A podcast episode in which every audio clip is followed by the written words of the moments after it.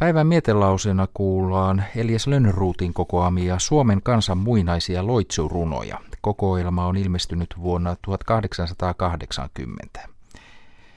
Aina ei suunniteltu työ onnistu. Nykysanoin ilmaistuna homma ei mennyt niin kuin Stromsössä.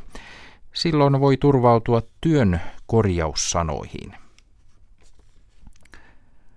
Tule työsi tuntemahan, pahasi parantamahan, kipeäsi voitamahan, vaivasi valelemahan, ennen kuin sano Nemolle, virkan vierin vanhemmalle. Poikasi teki pahoa, lapsesi tihua työtä.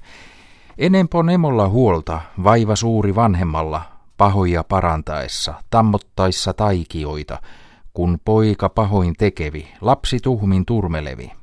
Jos olet syömen syöjä, tahi keuhkon kiertelijä, tahi maksojen maruja, sivulojen siirtelijä, kulmien kolottelija, hammasten hajottelija, leukojen levittelijä, lapalujen luistelija, käy tänne häpeämähän, töitäsi parantamahan, taikka sano Nemolle, isällesi ilmi annan, äijä on Emolla työtä, pojan teitä polkiessa, jälkilöitä korjatessa, kipeitä voijellessa.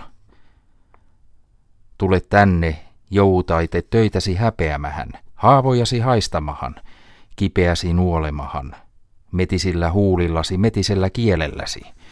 Ota suuhusi kipeät, haiku alle hammastesi, leuku leukapielihisi, vammat vatsahan omahan, pahan pillan tehtyäsi, pahan työn suettuasi, pahan sulle, pahan mulle, pahan meille kummallenkin. Jos olet pahoa tehnyt, teet paremmin, kun parannat. Hyvempi on itsellesi, helpompi on hengellesi.